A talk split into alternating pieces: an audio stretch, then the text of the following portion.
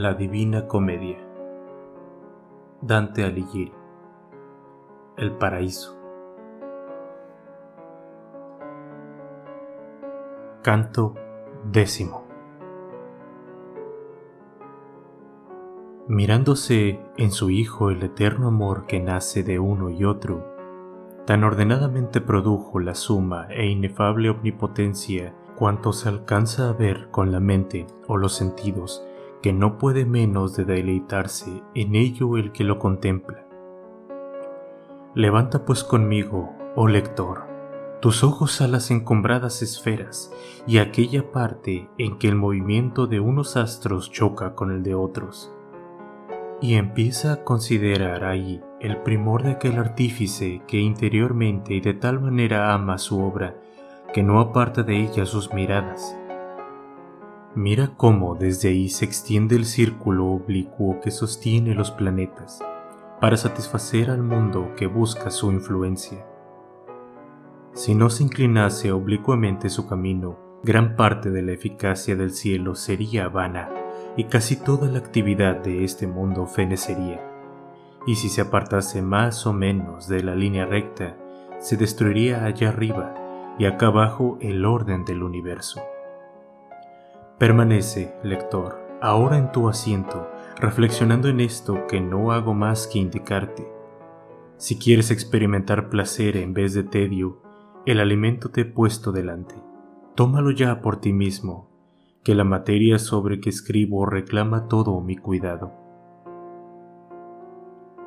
Proseguía girando el vivificador de la naturaleza, que transmite al mundo la virtud del cielo y mide el tiempo con su luz, unido a aquella parte que queda mencionada por las líneas espirales que anticipan su aparición.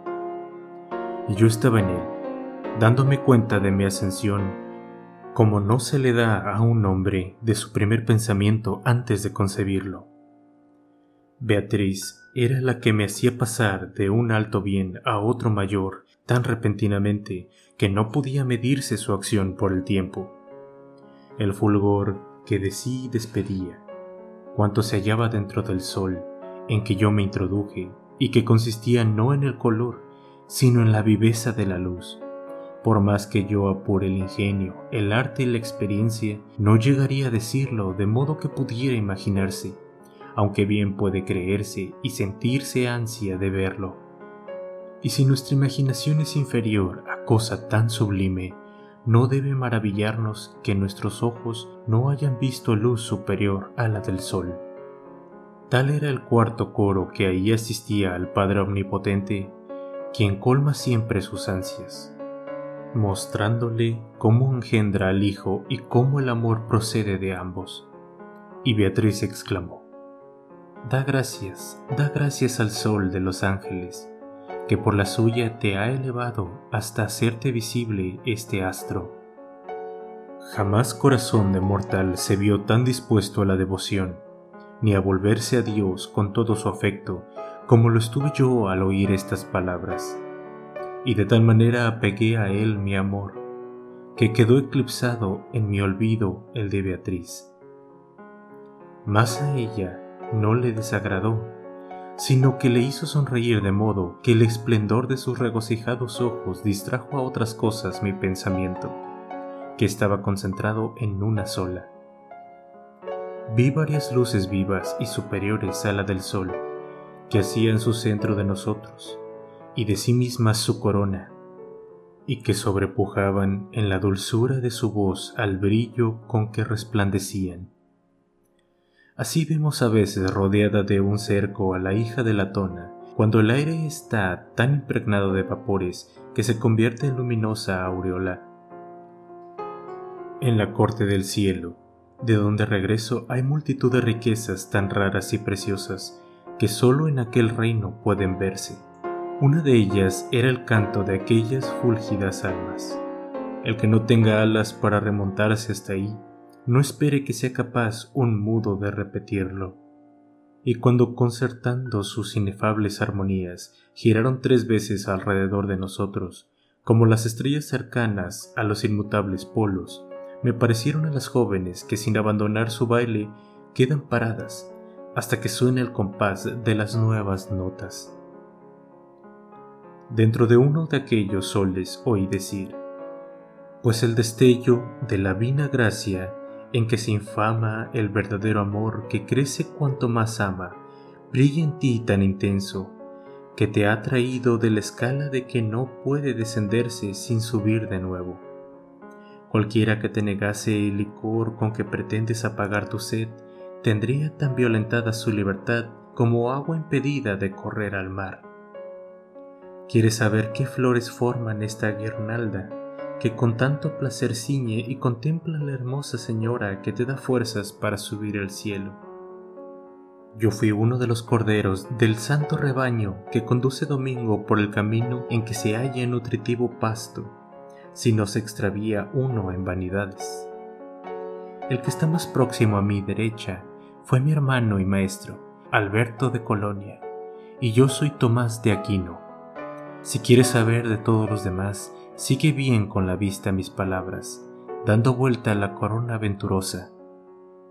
Esa otra luz nació de la sonrisa de Graciano, el cual perfeccionó tanto uno y otro derecho que se hizo agradable al paraíso. El otro que adorna nuestro coro fue Pedro, que como la viuda ofreció su tesoro a la Santa Iglesia. La quinta luz, que es la más bella entre nosotros, refleja un amor tan grande que todo el mundo de allá abajo desea saber qué es de ella. En su interior reside una alta inteligencia, acompañada de tan profunda sabiduría que, si la verdad es verdad, no tuvo segundo en cuanto alcanzó.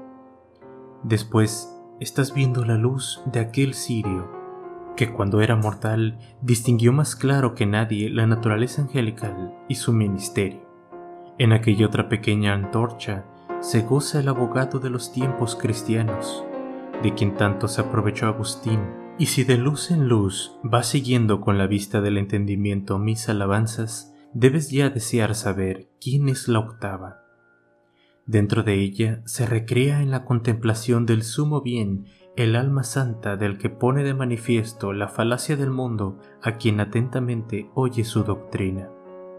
El cuerpo de que fue arrojada yace sepultado en Cildauro, y desde el martirio y destierro de aquella vida vino a la paz de estotra. Mira cuál centella en el espíritu de Isidoro, el de Beda, y el de Ricardo, que en su meditación fue más que hombre. Y ese de quien se apartan tus miradas para volver a fijarse en mí, es el resplandor de un alma que, abismada en graves pensamientos, juzgaba demasiado lenta la muerte. Es la eterna luz de Sigeri, que enseñando en la calle de la paja, excitó la envidia de sus émulos con la verdad de sus silogismos. Enseguida, como el reloj que nos avisa la hora en que se levanta la esposa de Dios para festejar al esposo con el canto de la mañana, atrayéndose su agrado, que por la parte recibe el impulso y por otra lo comunica, hiriendo la campana con tan dulce son, que hace rebosar el amor del pecho predispuesto a recibirlo, así vi yo moverse la gloriosa esfera, repitiendo canto por canto, con tal modulación y dulzura, que no es posible concebirlas, sino ahí, donde el contentamiento se perpetúa.